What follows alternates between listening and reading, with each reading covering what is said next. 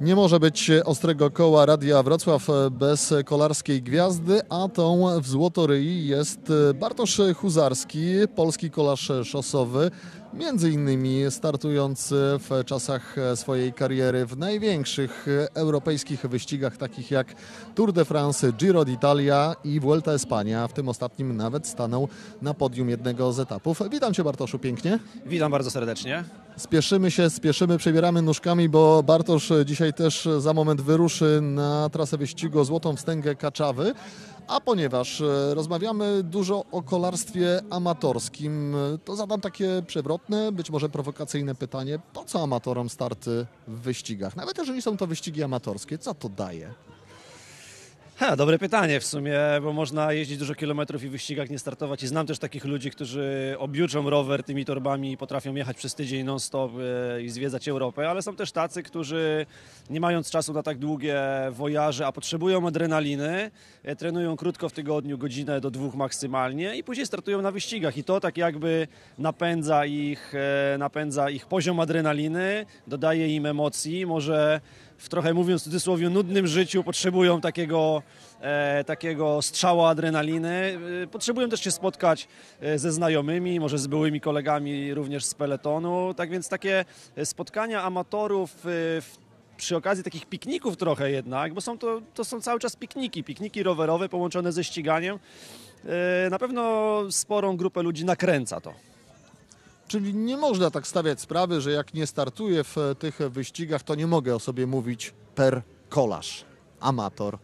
Nie, oczywiście, że nie. Kolarz, rowerzysta tak naprawdę, no my się nie różnimy, amatorzy się nie, ruszą, nie różnią od mastersów praktycznie niczym. Mastersi mają po prostu licencję, a amatorzy nie mają, ale to jest ten sam styl życia, więc jak najbardziej można być e, kolarzem, można być rowerzystą jednocześnie i zwiedzać rowerem e, świat i okolice najbliższego miejsca zamieszkania, albo pojechać sobie, nie wiem, pociągiem do Opola i wrócić rowerem, ale można też przyjechać do Złotoryi, czy do Sobótki, czy gdziekolwiek na wyścig i, i trochę w innym tempie, w grupie e, pościgać się. Po prostu chodzi tutaj o to, żeby się e, pościgać, a ściganie jednak e, daje adrenalinę, daje trochę emocji.